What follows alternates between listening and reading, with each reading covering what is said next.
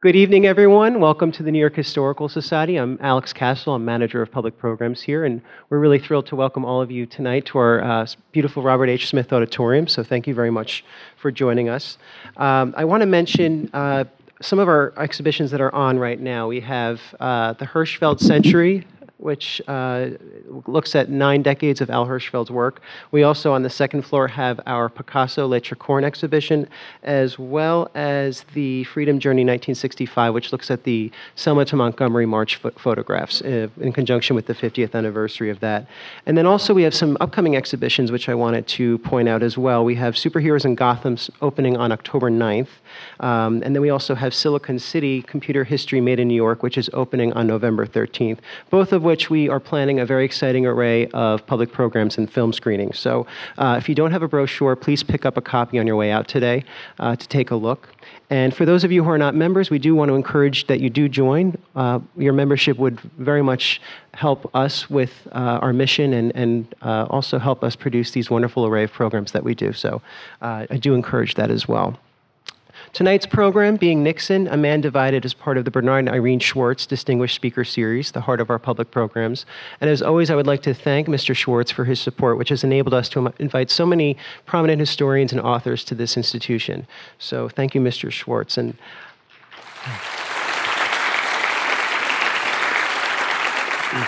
And I'd also like to just recognize and thank our trustees and members of our Chairman's Council who are with us tonight for their great work and support. And uh, also, there's a, a, a, student group with us tonight as well, a, a politics group uh, from Sarah Lawrence College. So I just wanted to welcome them as well. It's always nice to have uh, students come join us in our audience. So thank you very much for coming. Um, so tonight's program is going to last an hour. There's going to be time for a question and answer session. There's going to be two microphones that are brought out to the aisles here, and uh, we ask that you line up behind the microphones when that time comes and uh, ask your questions and speak into the microphones. And we do this so that everyone in the audience can hear you as well as the speakers on stage. And also, some of these programs, and tonight included, are recorded for podcasts. So uh, that way, everything will be recorded for the podcast and included on that as well. So um, also afterwards, there's going to be a book signing in our museum, uh, in our Smith Gallery. It's out on the Central Park West side of the building. Uh, books are for sale in our museum store. The museum store is on our 77th Street side of the building. So uh, we invite everyone, of course, and we hope that you all stay for that as well. So tonight we are so pleased to welcome Evan Thomas, the author of nine books, including Ike's Bluff, President Eisenhower's Secret Struggle to Save the World, and the New York Times bestseller Sea of Thunder. Most recently, he's the author of Being Nixon, A Man Divided. And Mr. Thomas has worked at Newsweek, where he was the Washington bureau chief before becoming assistant managing editor and later editor at large. For many years, he was Newsweek's lead writer, producing more than 100 cover stories and writing for the magazine's behind the scenes issue covering presidential elections. He has held positions at Harvard and Princeton University, where he taught writing and journalism courses. Our moderator for the evening is Julian E. Zelizer, the Malcolm Stevenson Forbes Class of 1941 Professor of History and Public Affairs at Princeton University, and the Ford Academic Fellow at the New America Foundation. He is the author and editor of 15 books on American politics, including his most recent book, The Fierce Urgency of Now, Lyndon Johnson, Congress, and the Battle for the Great Society. He also publishes a popular column on CNN.com. And before we begin, of course, we just ask that everyone please silence anything that makes noise, cell phones. Um, and now please join me in welcoming our guests to the stage.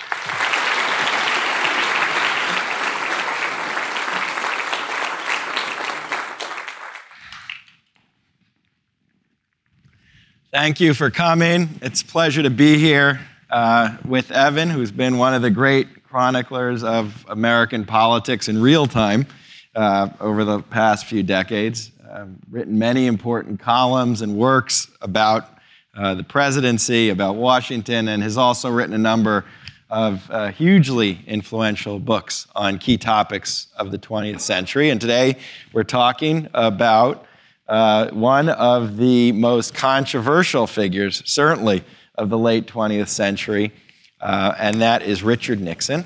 And he has a terrific book, uh, Being Nixon, which I urge all of you uh, to read, which tries to take us into the mind, into the person of this president who remains something of a mystery, even though many people have heard more than they want uh, from him directly. Um, and at one point he writes The fears and, and insecurities that led him into sinfulness also gave him the drive to push past self doubt, to pretend to be cheerful, to dare to be brave, to see often through sadly, not always the light in the dark. Um, let me start. Why did you want to write a book about Richard Nixon? Uh, Nixon, it's, I think, the 13th book. There are going to be 13 more. There are going to be 20 more. People, We're going to be writing about Nixon forever. But I had a particular point of view.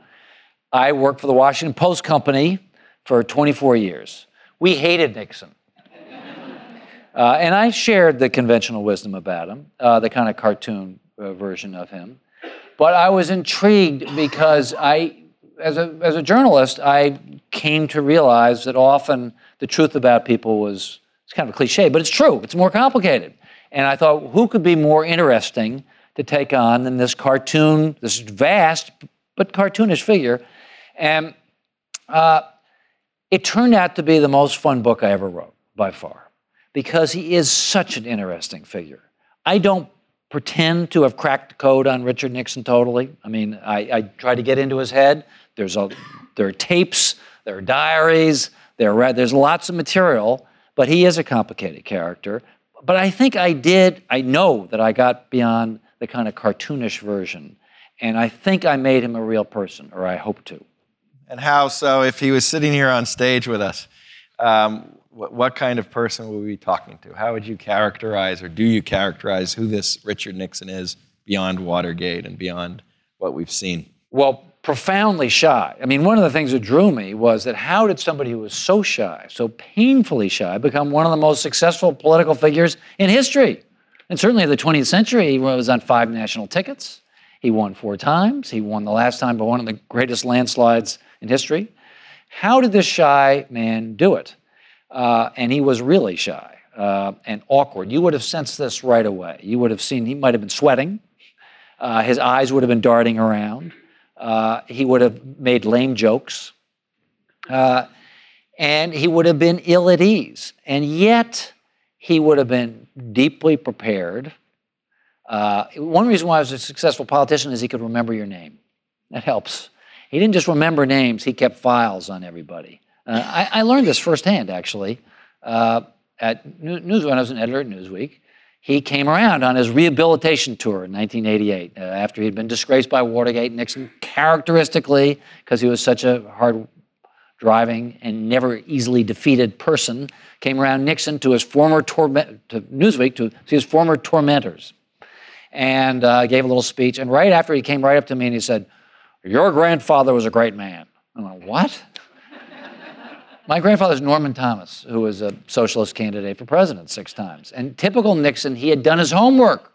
He'd gotten the guest lists, seen who was coming, had done a little research on everybody, and flattered me by remembering who my grandfather was. I was taken aback. I said, well, he's a you know, a great grandfather.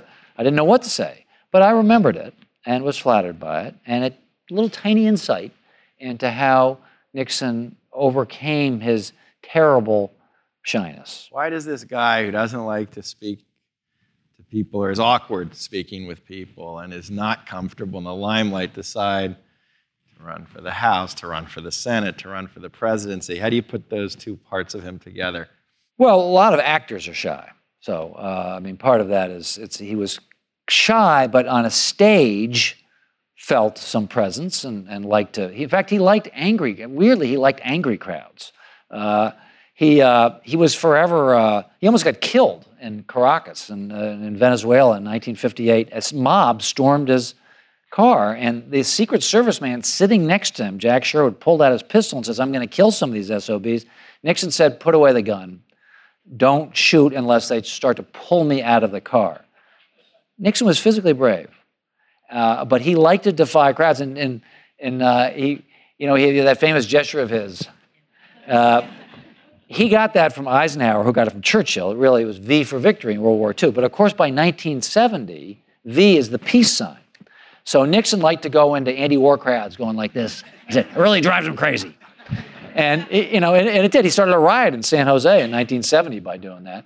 Uh, so he had, that, there was a certain element of, what am I saying? There was a certain element of daring, of defiance, of, uh, I, I, think I liken him in the book to, a, to like a cliff diver who's afraid of heights. I mean, he just, he just sort of liked to, to, to plunge in. There was kind of excitement to it. Was there a strategy there? I mean, some people who write about Nixon argue he wanted to rile up the crowds. And when he talked about the silent majority, and that was in fact his strategy, and he created a kind of style of politics that depended. What, was that something he thought about? Yes. Uh, I mean, to, to do the to, to slightly more benign view of mm-hmm. how this worked, yep. Nixon was an outsider his whole life. He was a poor boy growing up in Yorba Linda. He got a scholarship to Harvard and couldn't go because he literally didn't have the money to get to Cambridge from, from and so he went to Whittier College. He gets to Whittier, and this fascinated me. He gets to Whittier, and of course, at Whittier College, there's a cool guys fraternity, the Franklins. So Nixon starts a fraternity for the uncool guys, the Orthogonians, because there are more of them. Basic political insight. He runs for student body president as an outsider. At Whittier, a good Quaker school, he runs on a platform of bringing dancing in, which is, makes him popular with students, of course, but it's very sly on class basis. The rich guys at, at Whittier could go off and, to country clubs and to restaurants. They could have all the dances and booze they wanted. It was the poor kids who couldn't have dances. So Nixon defied the establishment and ran on a we're going to have dances ticket and won student body president. He did this again and again. He understood the hopes and fears, and the fears, but the hopes of the disenfranchised. He always ran against the establishment, that famous phrase, the silent majority. That's Nixon made that up, 1969.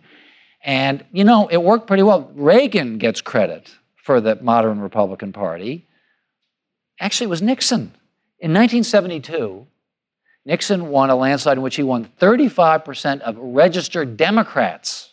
He was expert at peeling away Democratic voters who resented the New York Times or Harvard or, you know, telling them what to do. And he, he, he sensed their anxieties. He spoke for them. People sensed that he spoke for them. Now, was he cynical about this? Sometimes. Was he expedient about it? Absolutely. Was he cunning and clever about it? Yes. But I think he also felt, as an outsider himself, he, he related to them. And people, even through his shyness and even through his, some of his kind of stilted arrogance, sensed that about him. What did he learn from Lyndon Johnson?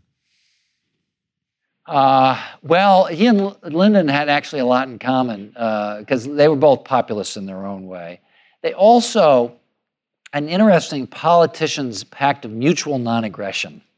Uh, they, had, they kept dirt on each other, but they didn't use it.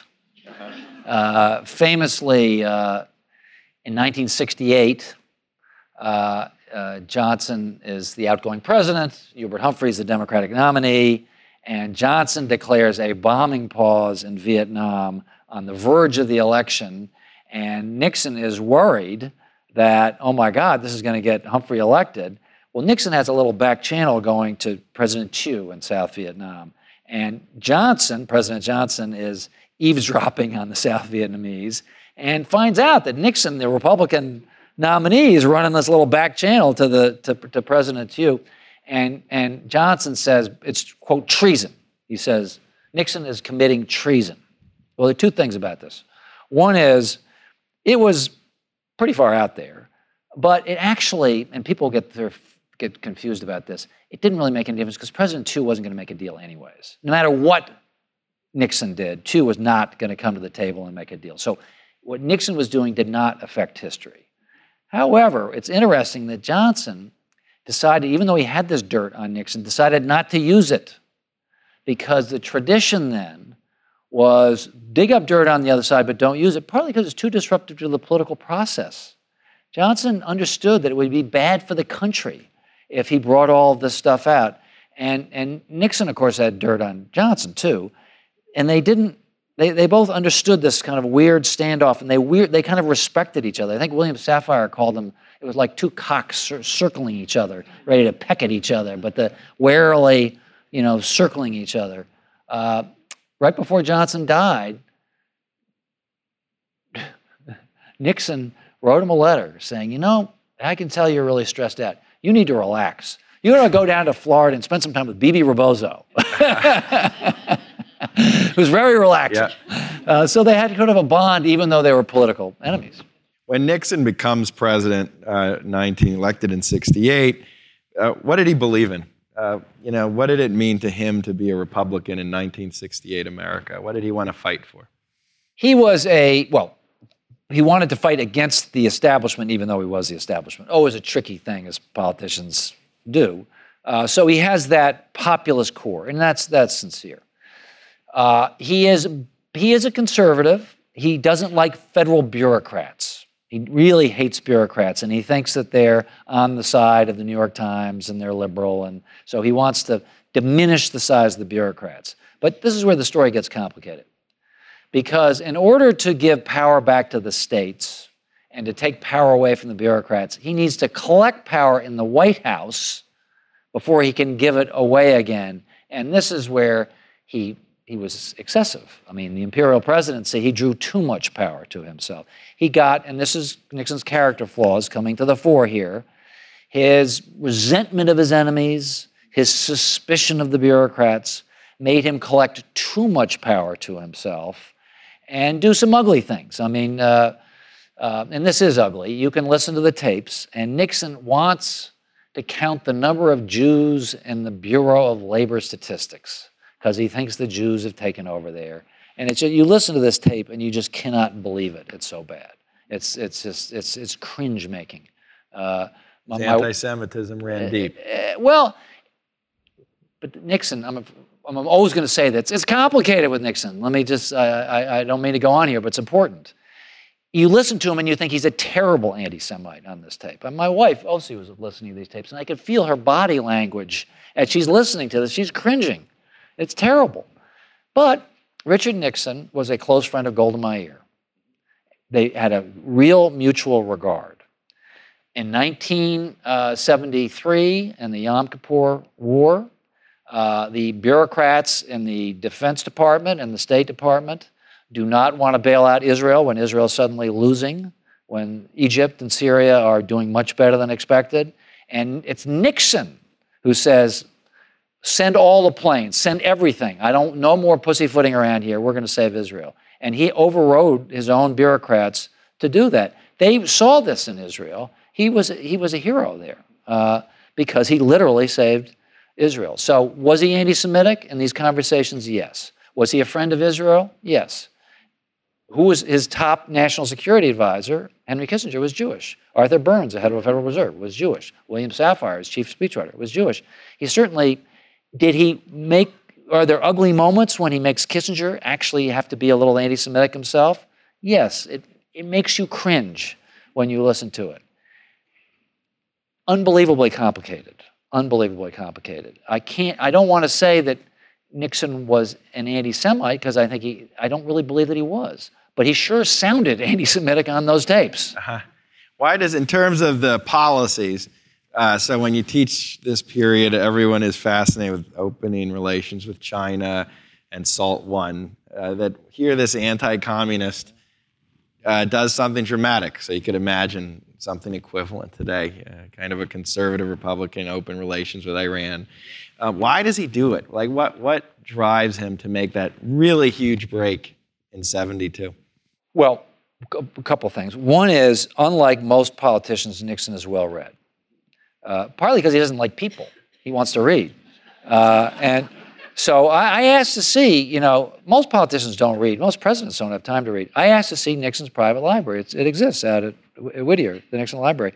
It's like a graduate student.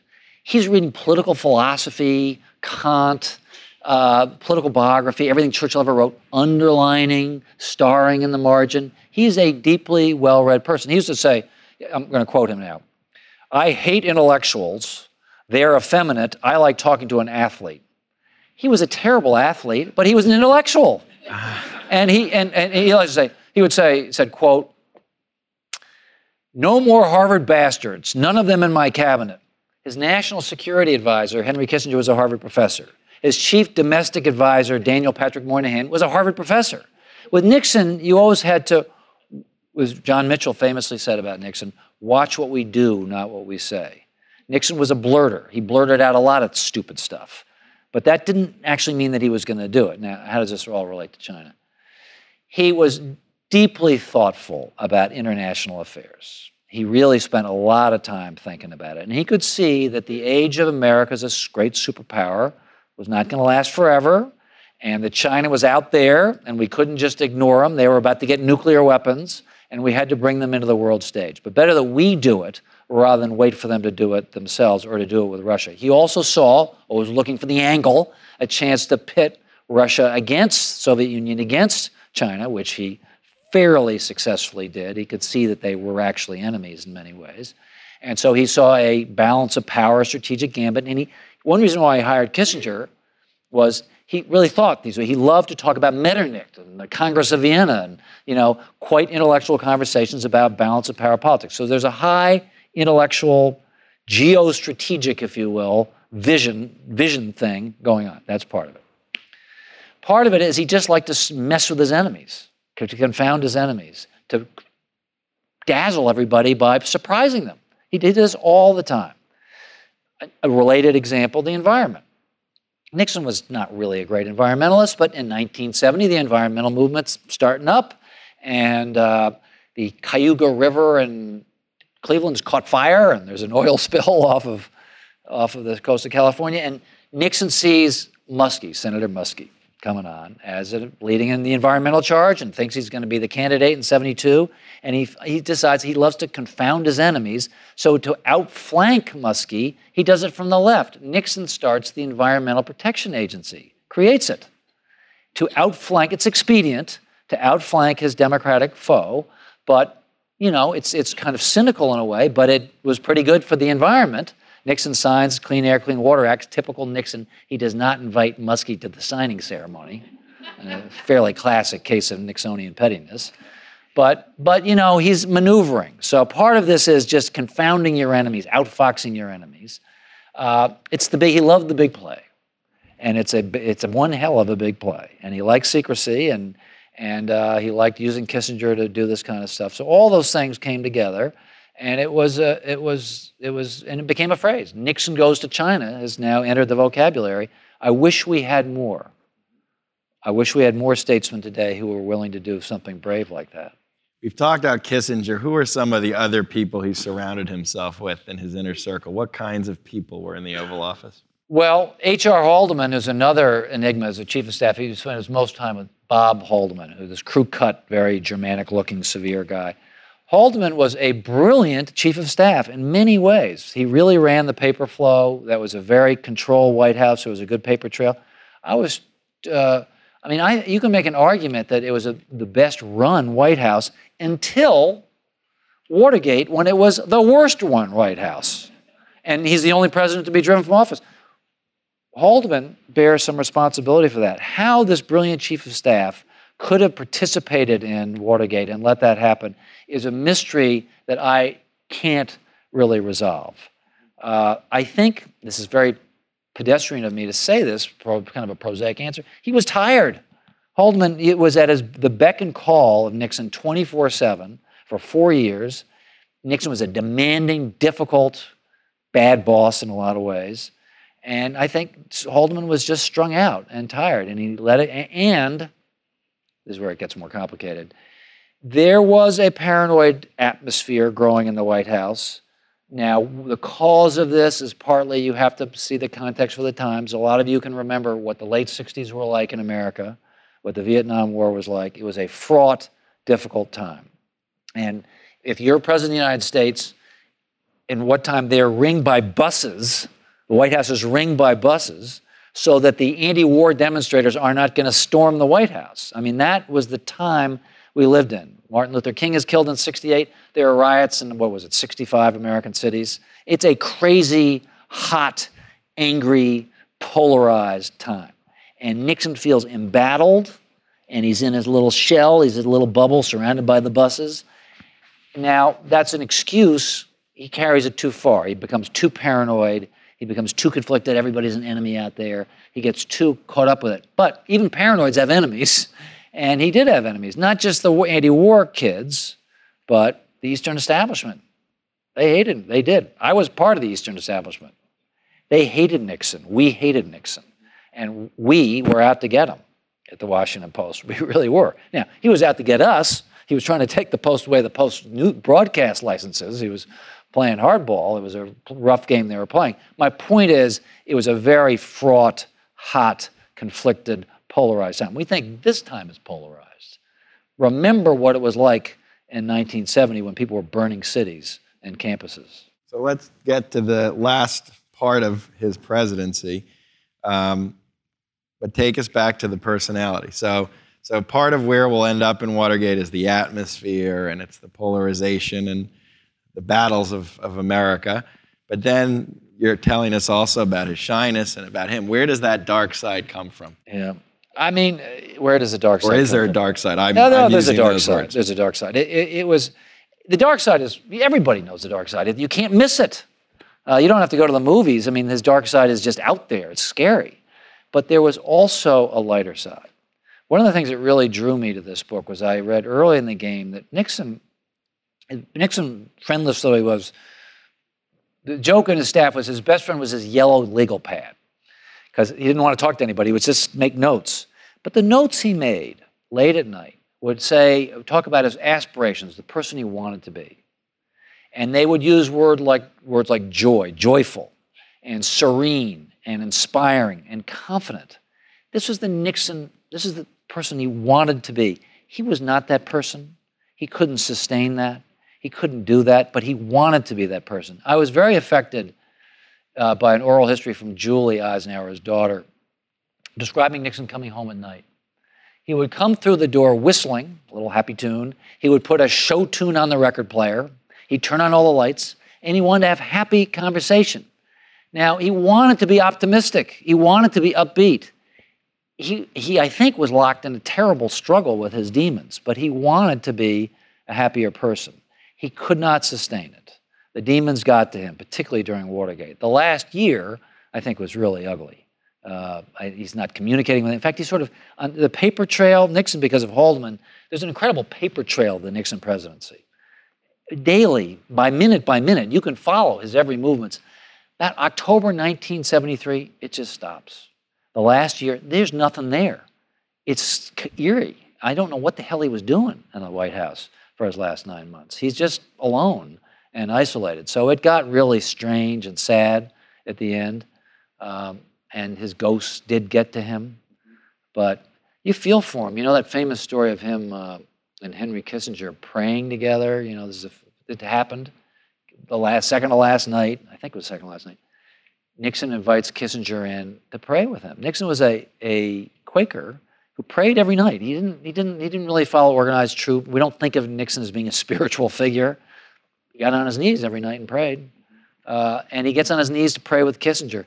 Kissinger goes back to his office and he's sweated through his shirt and he says to his staff, You're not going to believe what just happened to me. And the phone rings and it's Nixon asking him, Please don't tell anybody about this.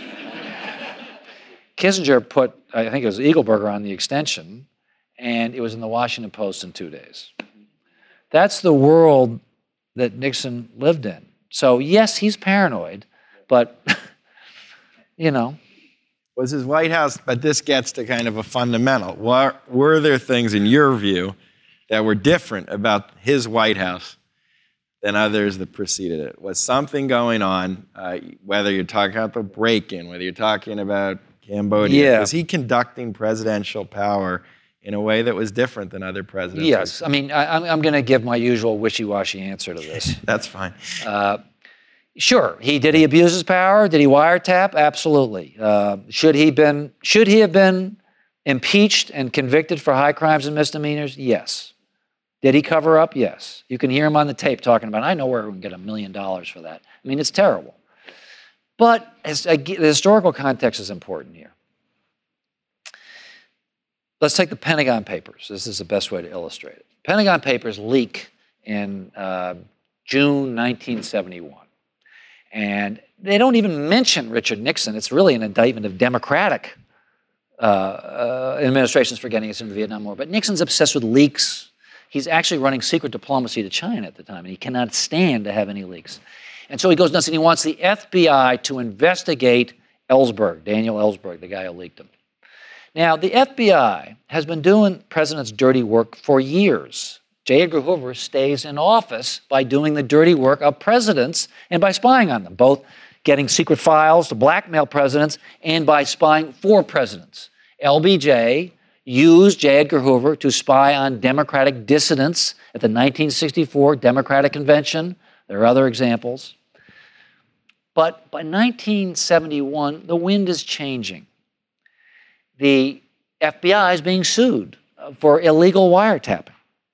And the courts are now suddenly checking executive power. The Warren Court, the liberal Warren Court's in there. They've discovered the Bill of Rights, Fourth Amendment. And Hoover, brilliant guy that he is, brilliant politician that he is, says, I'm not going to spy for presidents anymore. I'm getting out of that business. It's bad business for me, bad for my legacy, bad for the FBI. So Hoover and the FBI refuse Nixon's order to get Daniel Ellsberg, to spy on him and get stuff. So what does Nixon do? He goes in house. He creates his own investigative unit called the Plumbers. Now, the Plumbers have been made to be this evil group, and they did really terrible stuff, breaking into Ellsberg's psychiatrist's office. That was a really criminal and terrible thing to do. But the Plumbers, in my view, were a bunch of stumblebums. You know, you know, E. Howard Hunt of the CIA had been dumped by the CIA on the White House. This is how bureaucracies actually work. They sold the CIA sold E. Howard Hunt to the White House as another James Bond. He was a. He was a loser. He was a hack. He had helped do the Bay of Pigs. They were getting rid of him. The, eh, the FBI was dumping G. Gordon Liddy, dumped him on first on the Treasury Department, who then dumped him on the White House. Those guys were failures, and they weren't pros. Their boss, in turn, in the White House was Egil Krogh, Egil Bud Krogh. His, Egil Krogh's nickname at the White House was Evil Krogh. It was a joke. Egil Krogh was a Boy Scout, was actually an Eagle Scout, I think. And he was terrible at this kind of stuff. They were screw ups. They botched the, uh, the raid on Ellsberg's office. They break into the Waterhouse. They got caught. Uh, so it's not like this brilliant mastermind sneaky move, which is what we think from the movies. They're a bunch of inept, incompetent people who get caught. Nixon didn't know any about any of that stuff. Now, Nixon does participate in the cover up. That is true. But if you listen to the tapes, and I've spent a lot of time listening to them, I think if you were in my chair sitting there listening to him, you would not hear some evil, brilliant criminal mastermind. You would hear a confused, awkward, shy person who's overwhelmed, who, you know, he starts to ask about, he would ask Haldeman, well, what did Mitchell know? And Haldeman would sort of start to tell him, and then Nixon would back off. It's, it's not, Nixon's shy, he hates confrontation. This is very revealing. Nixon does not get everybody in one room to ask them what the hell happened until nine months after the break in. It's too late. The cover up's been going on for nine months, and it's become a real cover up. So it's ineptitude it's not profiles in courage. Nixon sounds pretty bad in those tapes, but he's not a criminal mastermind at all. He's busy trying to end the Vietnam War. It's not like he doesn't have 10 other things going on. And he's in a bubble. He's not well served by Haldeman and Ehrlichman. Now, I feel like I'm making a lot of excuses for Nixon. I'm not. My point is simply that he's not a criminal mastermind. He's sort of a sad figure at this time who's digging his own grave because he's paranoid about his enemies, and he has no smart grown up in the room to come to him and say, Mr. President, we got to stop this now. We got to bring in the lawyers, end it now. Nobody does that. Haldeman doesn't do it, Mitchell doesn't do it, Ehrlichman doesn't do it, and Nixon tragically cannot do it for himself.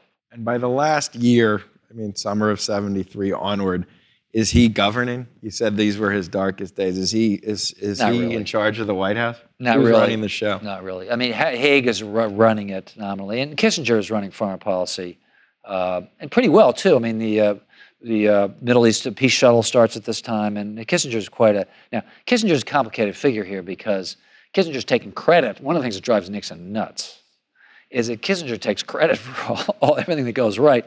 Going to China was not Kissinger's idea. It was Nixon's idea.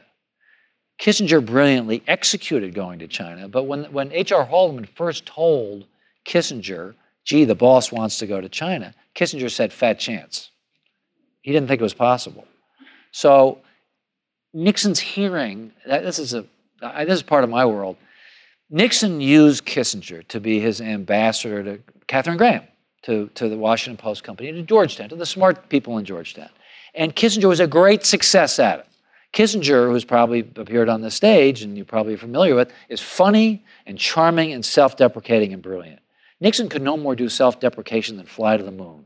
But Kissinger could do it, and he charmed Katharine Graham, and he charmed Joe Alsop, and he charmed all these people. Great, but he also made jokes about Nixon. He sold out Nixon. And Nixon, of course, found out about it. Of course, of course he did. And Nixon tried to be philosophical about it, and he'd say, well, there goes Henry to the end of the day, there goes Henry to leak to the Washington Post. And he tried to make a bad joke about it. There goes Henry to, you know, talk to his friends in the press.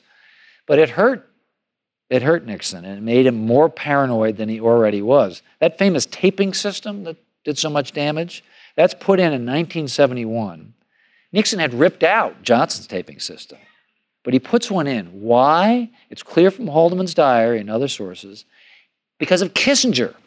Kissinger's going around town bragging about his triumphs, and Nixon wants to be able to rebut Kissinger so that when they write their memoirs, there will be a record of whose idea going to China actually was. Yeah. And it's clear, there's, there's no question about this. This is why Nixon puts that system in. It's really to be able to rebut Kissinger. Did he record everything, or did he selectively? Record? It's all. It was all automatically recorded. Nixon was physically clumsy. He didn't know how to do turn things on and off, so they made it. Literally, couldn't open the cap of an aspirin bottle. Uh, famously, once when he was signing a bill, he dropped the top, and every the senators are all on their knees looking for it. And he stabbed himself with a pen, and I mean, he was just physically very awkward. So they had a voice-activated system, and it recorded everything, everything. And so, toward the end, at some point, he shifts from a mentality of uh, fighting to a mentality of resignation. How does that happen? Uh, slowly and bitterly, uh, and only really at the very end when they get the smoking gun uh, tape on him. And he, you know, he changes his mind several times at the end. He thinks he's going to resign, no, he's going to fight, go out fighting, go out a fighter. But finally, really because he's a politician, he's counting votes. He didn't have the votes. He's going to lose in the House and he's going to lose in the Senator and Senate, and he can he can count the votes. He's lost, and so sadly, uh, you know, one of the tragedies of Richard Nixon was his marriage. Uh, that was, we have that vision of Mrs. Nixon as drawn and sad. No, I, I ran a picture of her in my book. You can find it from 1953. She was a beauty. She was a knockout. Uh, Frank Gannon, who ghost wrote Nixon's memoirs, told me uh, said Nixon was like that guy in high school who couldn't believe his good luck in marrying the beautiful girl. He used to drive her in college, or not after college, when he was courting her, he drove her on dates with other men. He would read a book in a hotel lobby while she was on dates with other men, and then he'd drive her home. And, he find, and so he would worshiped her, and she loved him. And several times when he was about to quit politics, even though she hates politics, she says, No, you can't do that, Richard. She knew him. She knew that he would be lost without politics. She stood by him. But of course, by the very end, it's a strained marriage. They're both drinking too much. Even Julie says they're both drinking too much. And I was struck by this. When he decides to resign, he doesn't tell her, he tells Rosemary Woods, his secretary, to tell her. He's that distant from her by the end. But in classic Nixon fashion, he does repair his marriage. He does. They're, they're close for the last 20 years. They're, it's an old fashioned marriage. very, I talked to his housekeeper he would hold the chair for her when she came down. It's a very, they don't, they would not complain about their bodily ills to each other. It was an old fashioned, very formal marriage, but it was a real love match. And if you want some proof of it, Google Pat Nixon funeral. Richard Nixon is not just crying, he's bawling. He is completely undone by the loss of his wife. A year later, he's dead that was a real marriage, but you wouldn't, and during Watergate, I, no marriage could have sustained Watergate. Did he feel bad about what happened to the country? So when you hear the David Frost interviews, many people are like, you know, he is just defiant. But did he feel bad about what the country went through? Boy, personally? I sure looked for that. I really, really looked for it. I mean, in the Frost interviews, he says, I, I gave them the sword and they stuck it in, and I would have done the same. And that's about as close as he came to admitting guilt. And even then was under pressure from his staff to do that. You won't find him admitting moral guilt, and I don't. I, but what? Who knows what people think at four o'clock in the morning? And Nixon would say, "I hope I didn't let you down." I mean, he knew that he had. And what's even sadder about this story, and there's so many things that are sad about it, Nixon was a patriot, a real patriot, really loved his country. You know, that little American flag thing, that started with Nixon. Uh, Nixon was thrilled by the American flag. But Nixon, I'm sorry to say, did as much as anybody to destroy faith in politics and, and keep young people from going into government. This is a heartbreaking thing. Somebody who Nixon devoted his whole life to public service. He got kicked out for a while and had to be a lawyer. Didn't really want to do it, and wanted to get back into public service. But his life was committed to public service. But because of Watergate, it made people cynical about government. And people in my generation, you know, people in a slightly older generation went in because of Kennedy. My generation didn't. Nixon bears some responsibility for that. To me, this is heartbreaking because Nixon really believed in, in, in, service. He must have known that. Nixon had to have known that. And it had to have eaten at him from within. But what did he really think? You know, he was not the most self-aware guy in the world. Uh, I mean, I, I, would go around uh, asking people, "Do you think Nixon was self-aware?" And they'd say, "No, no, no." Brent Scowcroft said, "No," but sometimes I think he took a peek. I think that's probably true. And and then I asked uh, uh James Schlesinger, who had been Nixon's uh, Secretary of Defense and CIA Director, "Do you think Nixon was self-aware?" And Schlesinger said, "No." And then he looked out the window and he said, "But who is?" Good point. Particularly of very powerful people who have to be driven in order to be, you know, to really accomplish things, to get up in the morning and do stuff.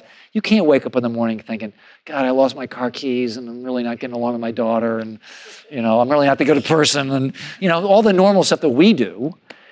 You can't solve the world's problems if you're that way. You got to get up in the morning and I'm going to go to China you know uh, and that and, and so nixon had that kind of drive that kind of unbelievable was it powered by insecurity? Yes but it was a powerful drive. Did he examine himself?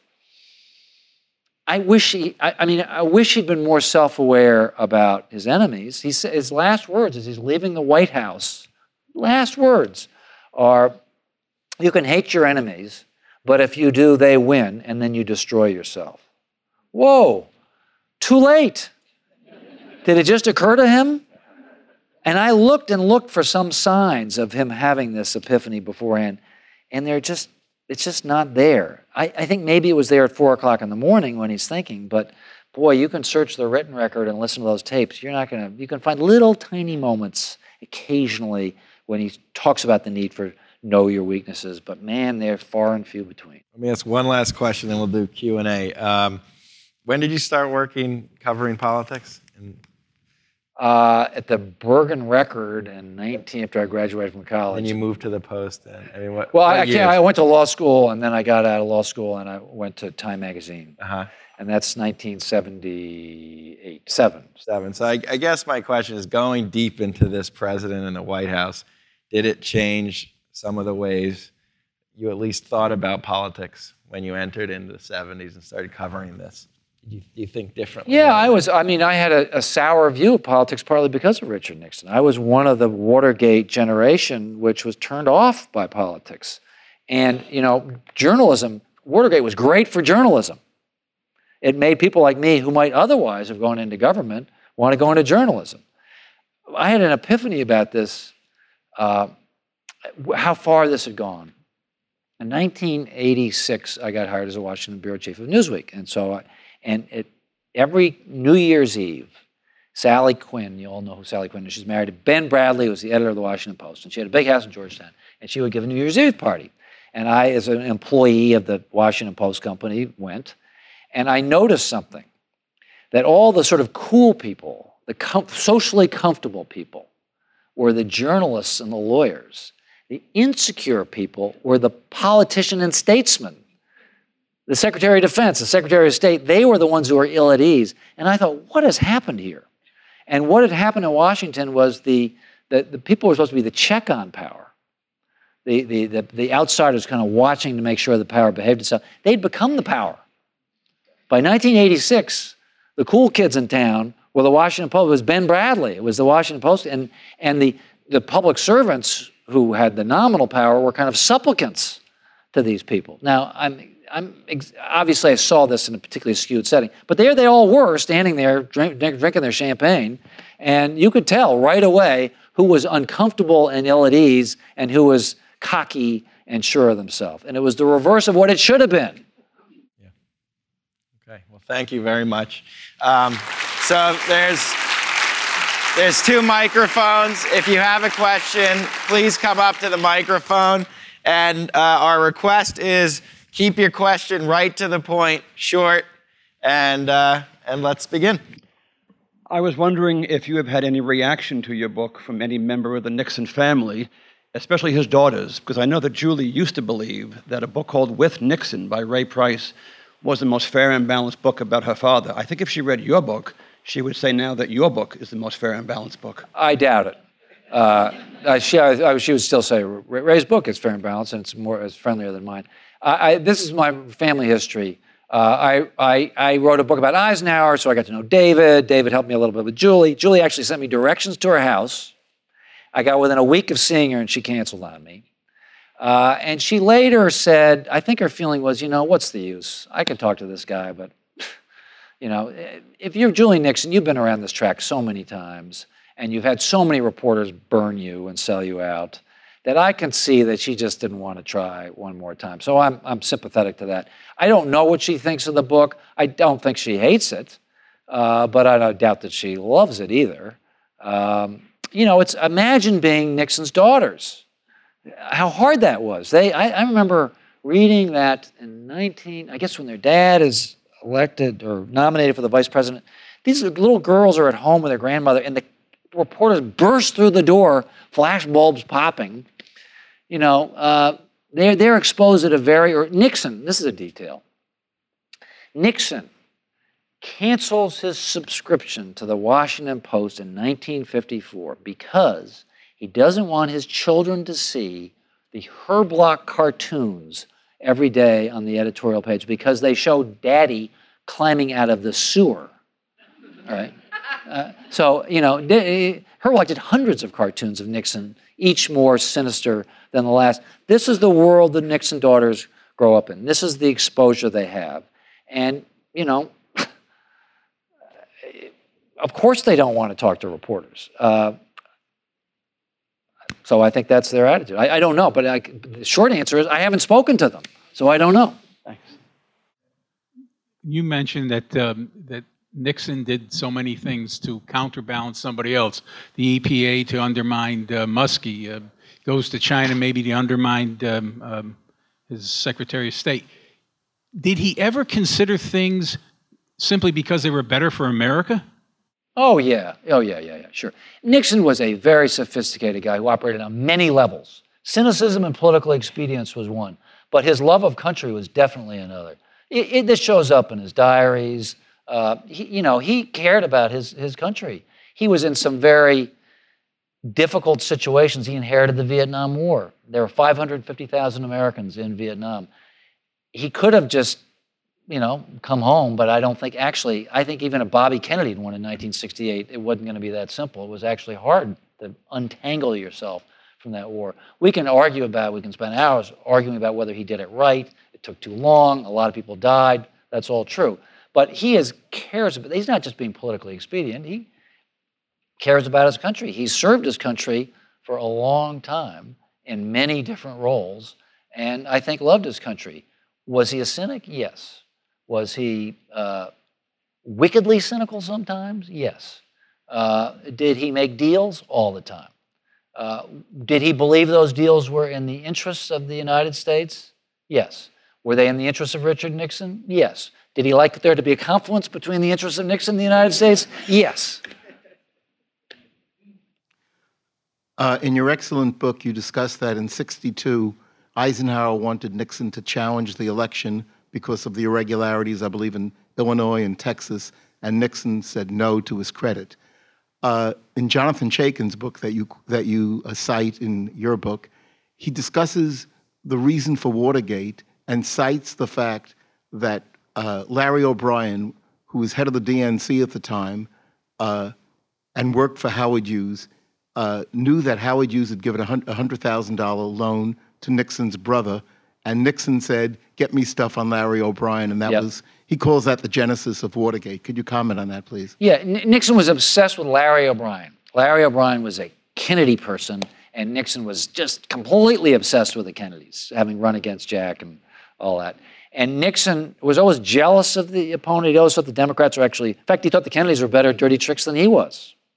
Uh, not entirely, entirely wrong about that, actually. In the, Well, in you the early said days. uh, he was ordered three times by Bobby Kennedy. Yeah, Bobby. Kennedy, as Attorney General, ordered Nixon's tax returns to be audited in 1961, 62, and 63. Uh, so, where did Nixon get the idea of abusing the IRS to, to attack his political enemies? Uh, and I think Nixon exaggerated how effective the Kennedys were at dirty tricks. But the Kennedys, I, I wrote a biography of Bobby Kennedy. Bobby Kennedy understood dirty tricks. Uh, he, he, he had some rough customers wor- working for him. Um, uh, I'm sorry. What was it? I lost. I lost the thread. The uh, comment on the Aitken uh, statement that he was out, he did Watergate because he wanted, Watergate was done. Oh yeah, when to he get said, Larry get me O'Brien. stuff on yeah, Larry he was O'Brien. obsessed with Larry O'Brien. I don't think he gave a direct. He did not give an order break into the Watergate. No, he said, to get get. me stuff on him. He would rail about Larry O'Brien. God damn it, Larry O'Brien! You know we got to get get you know get get get him get him. He would he would say stuff like that. He was a blurter. Nixon was a, a blurter, and his aides generally knew to regard his blurts and his rants as blurts and rants that should not be considered directives to, to, to do things. Uh, Henry Kissinger told me a story. First summer he's on duty, uh, there's a hijacked airplane. It lands in Damascus, and Nixon calls him up after having a couple of drinks with Bebe and says, "Bomb the airport." And Kissinger didn't know what to do. He gets on the phone with Mel Laird, and that they move the Sixth Fleet around all night, and, and in the morning they do nothing. And it's clear to, to oh, Nixon didn't mean it. You know, he's just he's just blurting. Now you can say that's a dangerous thing to blurt and bomb the airport. I talked to a great length to Brent Scowcroft about this, and and it does sound it sounds in this telling it's a terrible story, but uh, most of Nixon's aides understood that he didn't. He, he would have a drink or two. I, I, there's a whole another issue about the alcohol, which I, I'm happy to talk about. But he was not a big drinker. He, but he had a low tolerance, and occasionally he would have a drink, and he would blurt things out. And his aides mostly knew not to do it, but not always. Sometimes they did do stupid things. Chuck Colson was an enabler and would work around Haldeman to do nasty things. That's one case. And the, the next level down, the John Dean level, those guys didn't, they, they would hear what the president wanted, they would do it. You know, so that got Nixon into, into trouble. Uh, Haldeman prided himself in not carrying out Nixon's petty, stupid orders. But even Haldeman got exhausted and started doing stupid things himself. Um, you said um, earlier that there were no adults in the White House that would um, tell Nick, te- like tell Nixon to stop doing the thing before it was too late. Why do you Why do you think that was? Like, Well, Nixon was a loner and he liked to have people he just trusted around him. He was hoping that John Mitchell would be, be that sort of grown up in the room. John Mitchell had been his law partner, and uh, Nixon looked up to him. He brought him in, made him attorney general. And actually, Mitchell, this is shows you how complicated this story is. Mitchell was early in the game a check on doing abusive things. Uh, a, a young aide named Tom Huston came up with something called the Huston Plan in the spring of 1970, which called for all sorts of eavesdropping and wiretapping and spying. It was a bad plan. And Hoover didn't want to do it, partly for bureaucratic reasons. But Mitchell, the Attorney General, said, We're not doing that. Uh, that was a moment where there was a grown up in the room to say, No, no, no, we're not going to do that. But by 1972, 73, Mitchell is sick of politics. He hasn't been a very good Attorney General. He's, his wife is a drunk and crazy, and uh, Mitchell himself is drinking too much. and Mitchell's distracted and wants to go back and be a bond lawyer in New York again and takes his eye off the ball. And he's early himself implicated in Watergate. So Nixon is deprived of the grown up in the room, so to speak. Uh, Mitchell is not that for him, can't be that for him. And it's very too bad for, for Nixon that, that, that Mitchell was not around to tell him uh, not to do dumb things. All presidents need people like this. They rarely have them. They used to try to bring in Bob Strauss. Democrats would bring in Bob Strauss to try to play this role. But Bob Strauss is pretty funny about this. These are the, problems of being a president. Bob Strauss, many of you know who he was. He was a Democratic elder, elder statesman, lawyer in Washington. Advised Johnson. And Strauss once told me, he said, You know, people would come to me and say, I want to go to the president and I want to go to the Oval Office and tell him, you know, to, this is what he has to do. So Strauss would say, Okay, and bring him in. And the guy come in would say, I'm going to tell that son of a bitch what to do. And then he'd get into the White Oval Office and he'd say, Oh, Mr. President, you're doing a wonderful job. and that's the way it is in the Oval Office because people are scared of the office, they freeze up, they're awed by power. Uh, I mean, I've, I've interviewed people in the Oval Office, and it's awesome. It's meant to be awesome. You, it's supposed to be an awesome place, and you walk in there and you're kind of whoa. And uh, you know, my tough questions would kind of turn into kind of meek questions. Uh, yeah, I was just wondering whether Nixon would even be accepted today in the Republican Party. Good After question. all, he considered himself a Keynesian, I believe. He put in wage and price controls, and he wanted to have a national health program, which, if anything, was even better than Obamacare. Correct. Uh, no, he would. He, you know, he was a, he was a probably a moderate Republican, something that doesn't exist anymore really much. Maybe a few people in this room, but you know, there aren't too many of them around. Uh, so he would be drummed out of the Republican Party today as a liberal. Uh, he passed a lot of liberal legislation, a lot of social welfare legislation. This is an interesting thing, though, and I tried to capture this in my book. Times change. He lived in an activist age. In 1970, people believed in government. Even Republicans believed in government in 1970. There was this sense, for better or for worse, that the federal government and the government generally could make lives better. And conservatives didn't want, want to do less of that, maybe, than Democrats, but conservatives wanted to do it too. And they were activists. So Nixon wanted to do things. He got up in the morning, he wanted to do things. He wanted to pass legislation. He formed floating, Congress was Democratic control, and Nixon would Nixon was the first president in 100 years to have the other party control both houses of Congress. Nixon made deals with them all the time. He made these floating coalitions, and a lot of semi-liberal legislation, like all that environmental legislation, got, got passed. In that era, that was not so uh, strange. That's a lot of Southern Democrats who don't really exist anymore would make deals with Actually, Julian wrote about this uh, in uh, the Voting Rights Act. I mean, uh, uh, uh you know, deals were made between odd bedfellows, Southern Democrats and, and, liberal Republicans, and and that was that age is gone. You know, look at Congress today; it's just not happening now. But that was the world in which Nixon lived. Hi. Um, so, why do you think Spiro Agnew is described as being one of the worst, or if not the worst, vice president of all time. So because he was. Because he was. Why do you think that um, Nixon chose him to be his vice president, and what was their relationship like? Uh, he was purely expedient. Uh, uh, this was back to Republicans. He was a moderate Republican. Nixon wanted a mid-Atlantic moderate Republican to balance the ticket. Nixon from being from California. He was a good-looking guy. He had presence. He was Greek, so you get some ethnic votes there. Uh, he was he said stood up to some black militants, Nixon like that about him. So he was checking, you know, just checklist, checking checking the list. But he barely knew him. Once he brought him in, he thought he was an idiot, and uh, rarely talked to him. They they, t- they took away his office and gave it to Haldeman, pushed him back into the EOB. Uh, the only thing he used him for was when he wanted to chastise the press he brought him out and he gave sent out William Safire and Buchanan, his own speechwriter, sent him out to do those famous alliterative speeches about the nattering nabobs of negativity. Remember that? And so he used Agnew as a hatchet man, as Eisenhower had used him as a hatchet man to attack his enemies. But once uh, he discovered, once he learned from the Justice Department, that Agnew was taking bags of cash, brown paper bags full of cash from Maryland contractors, uh, the end game had come and they, they got rid of him. Our final question.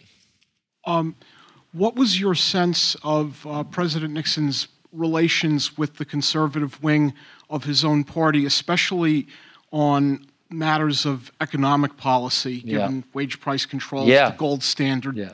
things like that? Yes. Uh, uh, Nixon was not that great on economics. I, I said he was well read and thoughtful. He had a weird blind spot on economics. He was very too political about it. He generally believed the job of the Federal Reserve was to keep interest rates low so that the economy would be booming enough so that he could get reelected. That was his view of economics. And it led him into wage and price controls, which was the single stupidest thing he did other than Watergate because, as Nixon himself admitted in his own memoirs, you can wage and price controls, you can hold inflation down for a while, but once you take them off, kaboom, as Nixon wrote, the piper must be paid, and it set the stage for 10 years of stagflation. It was a tremendous political mistake to do that. Nixon again thought he was confounding his enemies. Congress had passed, had given the president authority to do wage and price controls, figuring he'd never use it because a Republican, they figured wouldn't do it. Nixon said, I'll show them, I'll do it. There's a complicated background. We were getting off the gold standard. And Nixon was worried about inflation because we're going off the gold standard, the dollar is going to be weaker. What he should have done is told his Federal Reserve chairman, raise interest rates to keep inflation from getting out of hand, but he was against higher inflation rates because he wanted to get reelected in 72. Instead, they put in wage and price controls. Big mistake.